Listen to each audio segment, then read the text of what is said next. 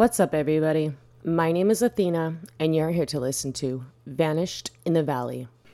Today, we are going to talk about the other emerald tablets, known as the Emerald Tablets of Thoth the Atlantean. I'll give you a little bit of history around the guy that made up this whole situation, which he calls a translation, and we will go into a little bit of his cult. So you'll get kind of a full background. I'm also going to leave a link in the show notes to the translation of the Emerald Tablets of Thoth the Atlantean in the show notes. So if you want to go on a deep dive, have at it. It's about 67 pages long and it has all kinds of fucking crazy ass information in it. We are also going to talk about some crazy conspiracy theories that have finally been proven true, basically. I'm going to tell you about a recently released paper by the British Medical Journal that I'm sure uh, absolutely zero mainstream media outlets will be talking about. So sit back, get ready for this. Before we get into all of that, I've got to say what's up and thank you to Mike and Travis for helping produce this episode and offsetting the costs of having a crazy conspiracy theory podcast. That's what's up, you guys. Thanks again, Mike and Travis. So, we are going to start with who Maurice Doreal, aka Claude Doggins, actually is. He was born in 1898 and died in 1963. He's an American occultist and founder of the Brotherhood of the White Temple. He basically claimed that during a 1925 visit to the Great Pyramids of Giza, he discovered a set of ancient emerald tablets belonging to the Egyptian deity Thoth, who he reimagined as a king of Atlantis. He basically then kind of claims that he translated these texts, and that's what I'm going to be telling you about today. Doreal's translation and his interpretation of what he says are the emerald tablets. so hold on to your fucking seats because this goes way the fuck out there. So check this out. This is the preface to the emerald tablets of Thoth the Atlantean. It starts The history of the tablets translated in the following pages is strange and beyond the belief of modern scientists. Their antiquity is stupendous, dating back some 36,000 years BC. The writer is Thoth, an Atlantean priest king who founded a colony in ancient Egypt after the sinking of the mother country, aka Atlantis. He was the builder of the Great Pyramid of Giza. In this Great Pyramid of Giza, Thoth incorporated his knowledge of the ancient wisdom and also securely secreted records and instruments of ancient Atlantis. For some 16,000 years, he ruled the ancient race of Egypt from approximately 50,000 BC to 36,000 BC. At that time, the ancient barbarous race among which he and his followers had settled had been raised to a high degree of civilization. Thoth was an immortal, that is, he had conquered death, passing only when he willed, and even then, not through death. His vast wisdom made him ruler over the various Atlantean colonies, including the ones in South and Central America. When the time came for him to leave Egypt, he erected the Great Pyramids over the entrance to the great halls of Amenti, placed in his records, and appointed guards for his secrets from among the highest of his people. In later times, the descendants of these guards became the Pyramid Priests, by which Thoth was deified as the god of wisdom, the recorder by those of the Age of Darkness which followed his passing.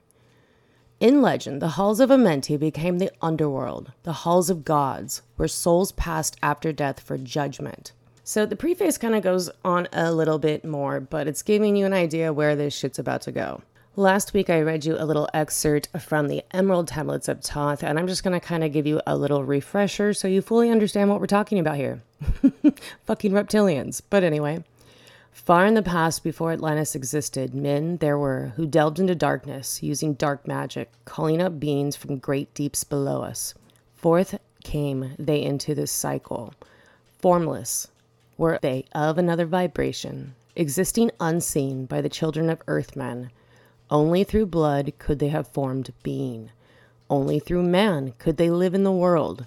In ages past, they were conquered by masters, driven below to the place whence they came. But some there were who remained, hidden in space and plains unknown to man. Lived they in Atlantis shadows, but at times they appeared among men. Ay, when the blood was offered, for they came, they dwell among men. In the form of man, they amongst us, but only to sight were they as men, serpent headed when the glamour was lifted, but appearing to man as men among men. Crept they into the councils, taking forms that were like unto men, slain by their arts the chiefs of the kingdoms, taking their form and ruling our man. Only magic could they be discovered, only sound could their faces be seen. Sought they from the kingdom of shadows to destroy man and rule this place. So I think that entry is interesting for a couple of reasons. It kind of reminds me of, I guess, what you would call blood magic. You need blood magic to, I guess, summon these fucking shadows, these serpents, whatever the fuck they are, otherworld entities. And it also sounds like the line that says, Only by sound could their faces be seen. That sounds like some spell shit to me, motherfuckers. So you need some blood, you need some spell shit, and suddenly this will unmask these entities. So if you go a little bit further into the Emerald Tablets of Thoth the Atlantean, they start to talk about vibrations. So let's talk about some motherfucking vibrations. Some people who've actually read the tablets seem to think that what this is saying is that sound, vibration can disrupt the reptilian's focus and reveal their true face. Now, I don't fucking know what level these fucking vibrations have to be on. I don't know if there's some fucking like magic words, but a lot of people put stock in this theory that the vibrations or specific words can disrupt the glamour that these reptilian fucking entities are using to trick people.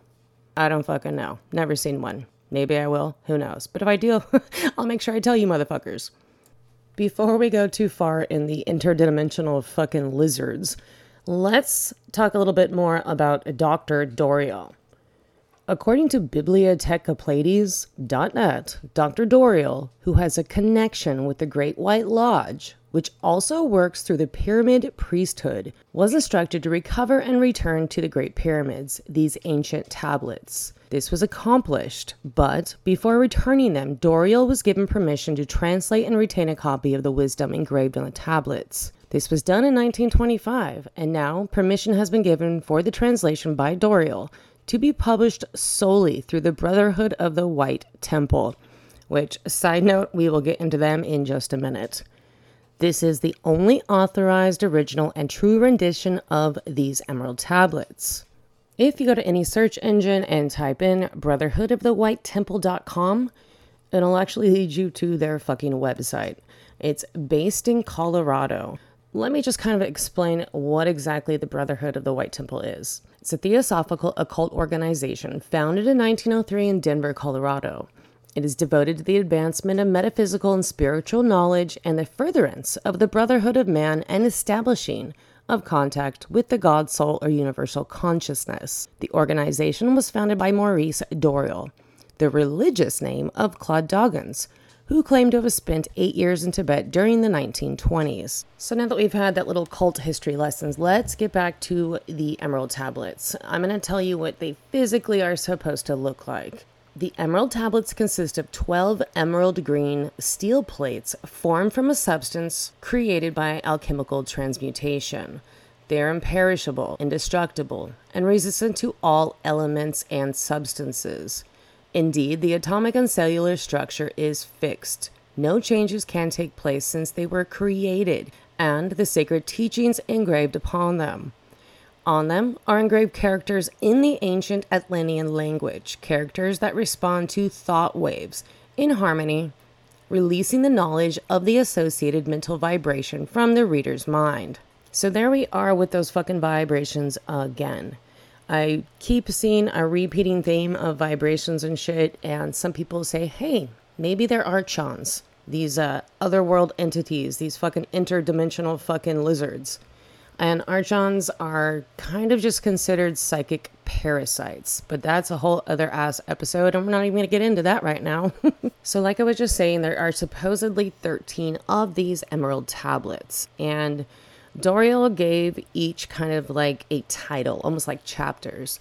So we have the Key of Wisdom, the Spaceborn, the Key of Magic, the Seven Lords, the Key of Mysteries, and it goes on and on like that. But apparently, there are Technically, 14 and 15 tablets, which they consider supplemental. Well, thank you, Doreal. I appreciate your supplements. In chapter 3, titled The Key of Wisdom, I did find one part that rang extremely true to me, and it reads In the human silence of the senses lies the key to the revelation of wisdom. Those who speak a lot know nothing, those who know do not speak.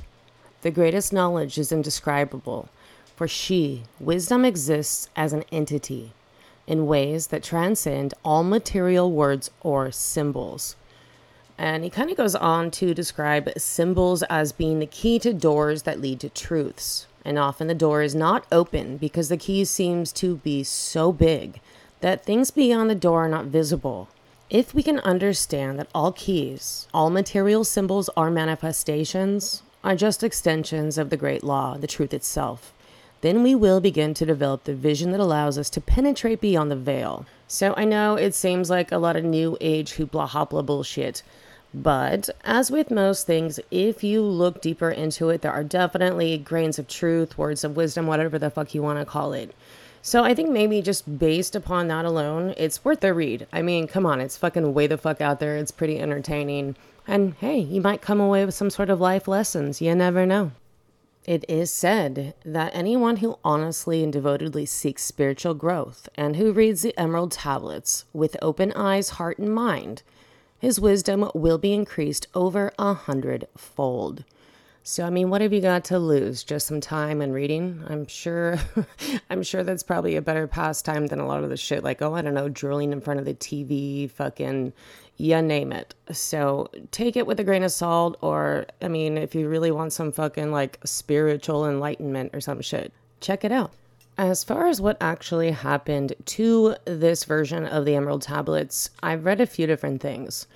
One of the stories is Egyptian priests who were basically entrusted to care for these Emerald Tablets made a run for it during the 18th dynasty because the pharaoh at that time was trying to make Egypt become monotheistic instead of polytheistic. So the priests grabbed their shit and hightailed it over to Central and South America, which I believe we were talking about a few weeks ago also has pyramids. I have also heard that Knights Templars got a hold of the Emerald Tablets and was trying to bring them to the Temple of Solomon. Apparently, a bunch of the Templar ships that were on this voyage were sunk, so it's not clear if these Templars actually got the Emerald Tablets to Solomon's Temple. But check it out, you guys. It kind of mirrors the Book of Enoch. It mirrors different religious movements, thoughts, ideas. There's a lot fucking mixed up into it. And also maybe some sci-fi. Maybe maybe Dr. Doreal was a sci-fi fan. I don't fucking know. And it's kind of hard to distinguish where the Hermetic Emerald Tablet ends and the Emerald Tablet of Thoth the Atlantean begins because it's kind of all mixed up in together. But like I said about 14,000 times, it's an interesting read, so check it out. I will put a link in the show notes if you want to actually read The Emerald Tablets of Thoth, the Atlantean, written by Dr. Doreal. All right, guys, it's change of subject time.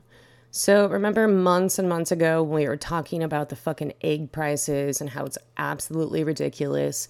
And I was telling you about all the evidence out there that was showing that these companies, like the giant egg producers, were conspiring to fix prices. So, what I'm specifically talking about is what a jury ruled yesterday. And these price fixes were actually just from 2004 to 2008. This latest price fixing, I don't even know if charges have been filed. But let's talk about the one that went down in 2004 and 2008. An Illinois jury ruled this week that several major egg producers conspired to limit the U.S. supply of eggs in order to raise prices, in case stemming from a federal lawsuit originally filed 12 fucking years ago.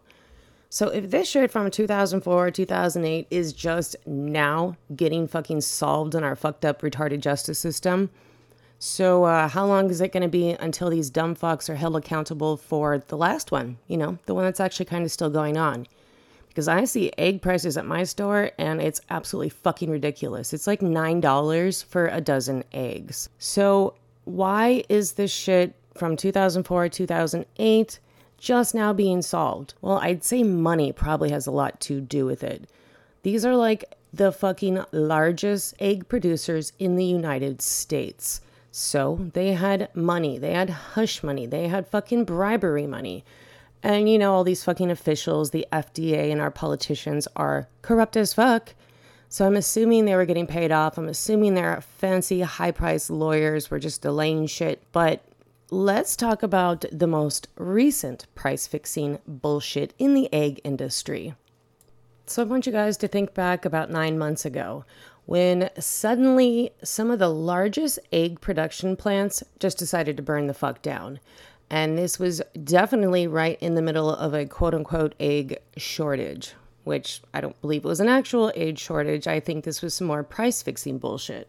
And a little side note during this whole fucking fake ass egg shortage, there was a study published in PubMed.gov. The title reads Chicken egg yolk antibodies block the binding of multiple SARS CoV 2 spike protein variants in humans. And I don't know if you guys remember that whole fucking ridiculous food pyramid that the government cheese put out where they were literally saying Lucky Charms was more healthy than fucking eggs eggs, like, you know, the gold standard of fucking protein.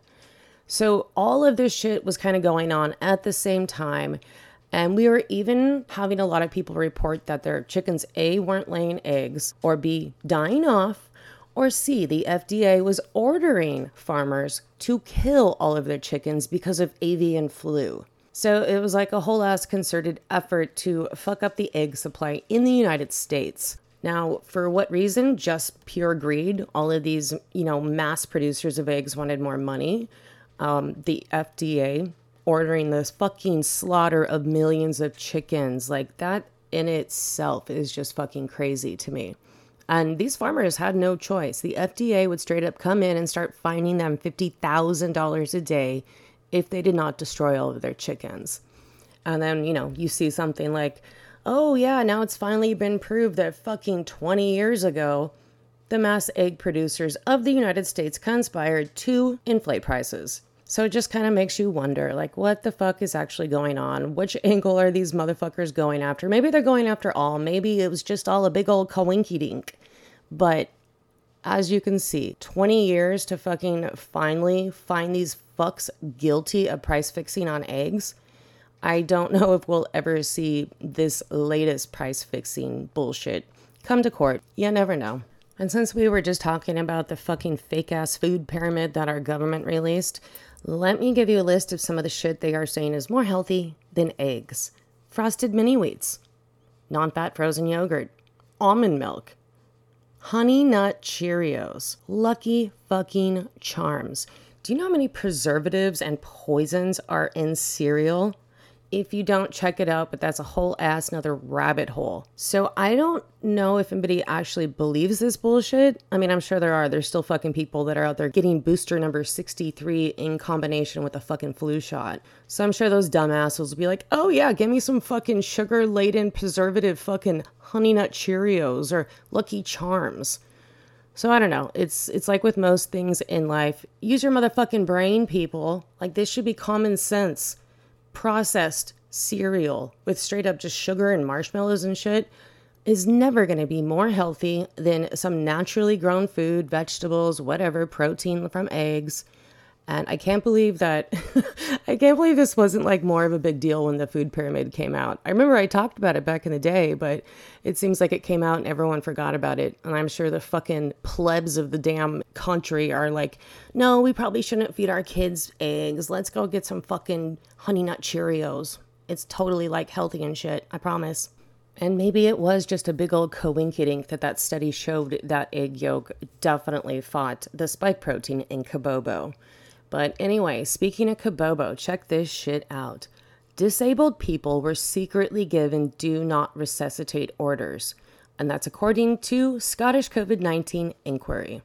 According to the Glasgow Disability Alliance chief executive, Teresa Burke, she said GP receptionists were calling up those with disabilities to try to persuade them to sign up to have a DNR order placed on their files, which means do not resuscitate. Teresa Burke also said during this inquiry that some of her members were left so isolated during the lockdowns they feared their bodies would not be discovered if they died at home. Now, according to this woman, she said, quote, some people were finding out about the DNRs because their GP surgery were approaching them. Some were finding out because they discovered it while they were in the hospital or when something happened to them and they discovered it in passing. Can you fucking imagine these doctors are like, oh, it's not enough. We're fucking killing you by intubating you, but we're to secretly put DNR orders on your file. That's absolutely fucking diabolic. What else do these psychopath doctors have to do to their patients? You know, the ones that they take that whole oath about doing no harm? What else has to come out about this Kabobo pandemic that went down? That shows doctors in their true light. And obviously, when I'm saying doctors, I don't mean 100% of doctors, but I do mean about 98 fucking percent of them. So they not only were forcing their sick patients to get booster after booster with literally no information on what were in these shots, long term effects, or even reading any amount of studies on it, it's absolutely astonishing that they were allowed, without the patient's consent, to put DNR orders in their chart. That's just like the biggest breach of the patient doctor relationship. I really hope any doctor, any practice that did this secretly without the patient's knowledge, they need to be prosecuted to the fullest extent of the law. But as we all know, that's probably not going to happen. All of these doctors that push these lies and these fucking bioweapon shots they're probably not going to be held responsible here uh, in the United States and Britain, Australia, all over the world. These motherfucking doctors just toed the line without knowing what the fuck they were injecting people with. They killed uncounted people, so many fucking people, with their intubation. It's just absolutely astounding that no charges have ever been brought up against these motherfuckers. Or what about fucking Daddy Newsom, who decided it'd be a really good idea to put all these Kabobo infected people into nursing homes where there's elderly people, immune compromised people. Let's put these fuckers in there that have this virus. And it's literally a known fact that care homes, nursing homes, whatever the fuck you want to call it, are just like a petri dish. One person gets sick and that shit runs through the entire facility. So I don't know. Oh, will Daddy Newsom ever be held accountable? Will the bridge troll, Anthony Fauci, ever be held responsible? I'm not going to hold my breath on it, but we can all hope, can't we? And to my lovely listeners across the pond, if you guys hear more information about what actually is the outcome of this inquiry, hook your girl up and let me know. Because, I mean, sometimes I get random news from over there, but I was actually surprised I even got, I read about this thing. So, yeah, send me a link if this shit keeps going and just keep me updated. I would appreciate it. Thank you. So, moving on to shit you won't hear about in the mainstream media. The British Medical Journal published a paper entitled Is the US Vaccine Adverse Event Reporting System Broken? I mean, is, is that a real question? Are we are we joking around here? Is this a rhetorical question? Because yes, the fuck it is broken. I think anybody that's been paying attention at all during the last 3 years realizes that the VAERS system is absolutely and irreparably broken. So, a BMJ investigation raised concerns that the VAERS system isn't operating as intended and that signals are being missed. Huh, shocking. Let me tell you about Robert Sullivan. This is one of the cases the BMJ looked at when they were trying to decide if VAERS was a piece of shit, rotten turd. So check this out.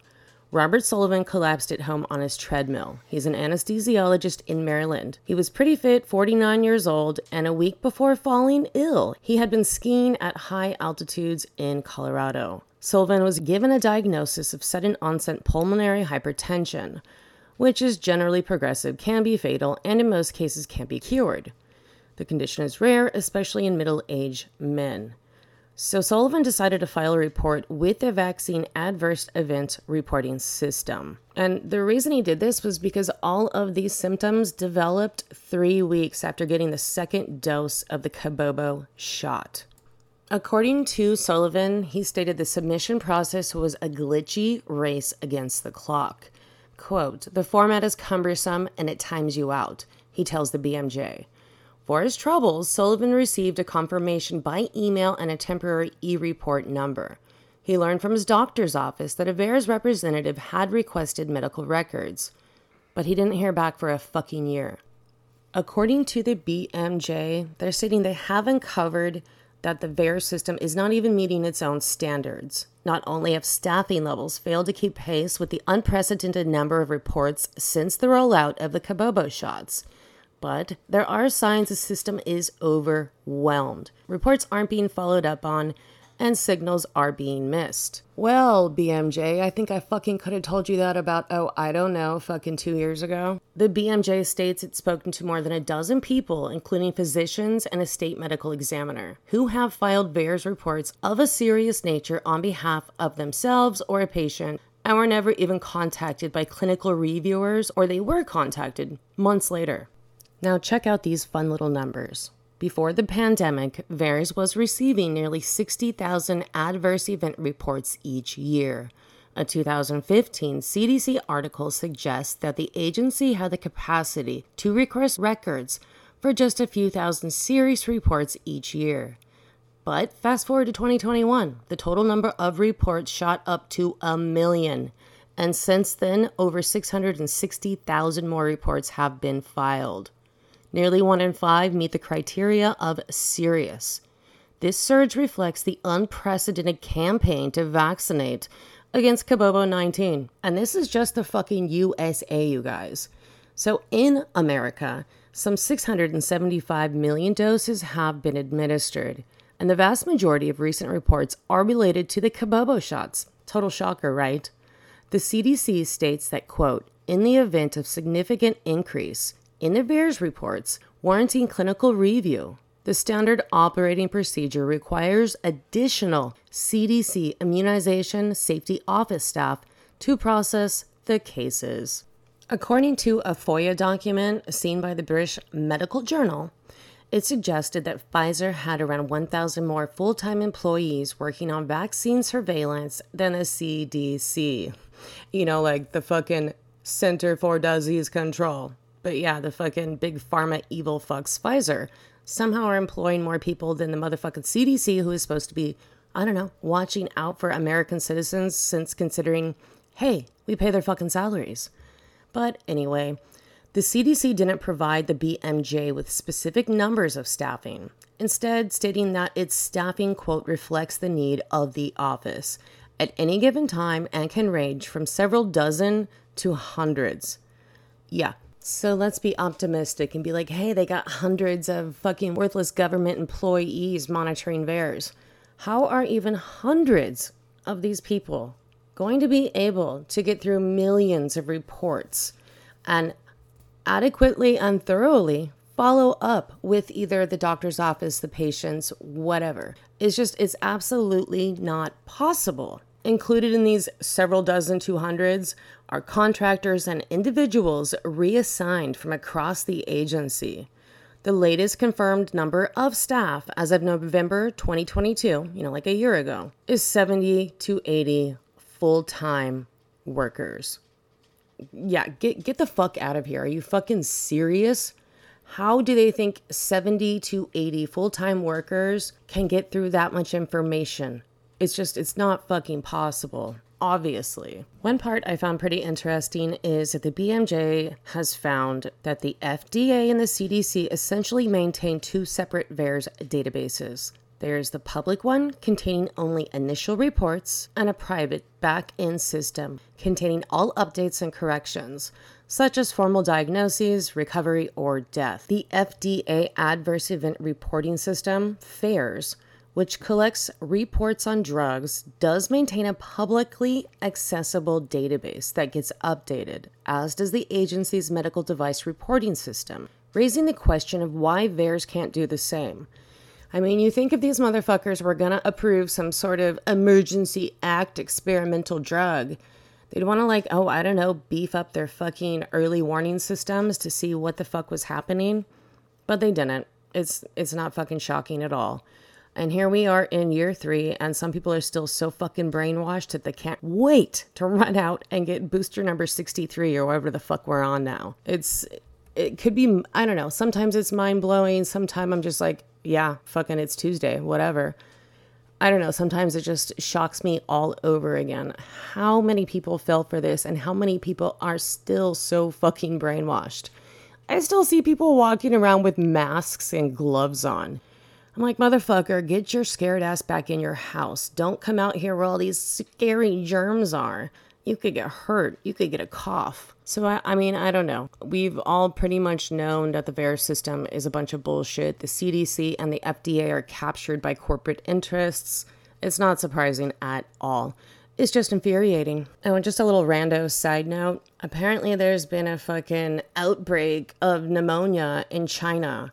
And the World Health Organization is calling on China to reinstate masks, social distancing, and staying at home. The fucking World Health Organization. Who elected these twats? Uh, did I miss the election somewhere? Was I fucking, I don't know, working my ass off just to pay a shit ton of taxes and then I missed the election? I don't think that's the case. I think the World Health Organization is captured by Bill Gates and his fucking cronies. And now that they have signed that declaration that is giving the World Health Organization power over sovereign countries during pandemics, these little proclamations from the World Health Organization should really be paid attention to. Because if they're going to sit there and bark orders at China, what the fuck do you think they're going to do to a small ass country that really has no defense against them? Because they are powerful. They do have a lot of fucking funding behind them and a lot of reach. So the World Health Organization is definitely one to be watched. All right, you guys, that's about it for this episode. But before I get out of here, I have to say what's up to our top three downloading states, which are Washington, California, and Michigan. That's what's up, you guys. Thank you so much for listening. Hit me up at vanishedinthevalley at gmail.com if you have a rabbit hole I should explore. As far as our international listeners, we still have Hong Kong in the first place, Canada, Australia, and the UK. I also have to give another up top and thanks to Travis and Mike for helping to produce this episode. So until next week, you guys, be aware and don't forget your pepper spray. Ciao, ciao.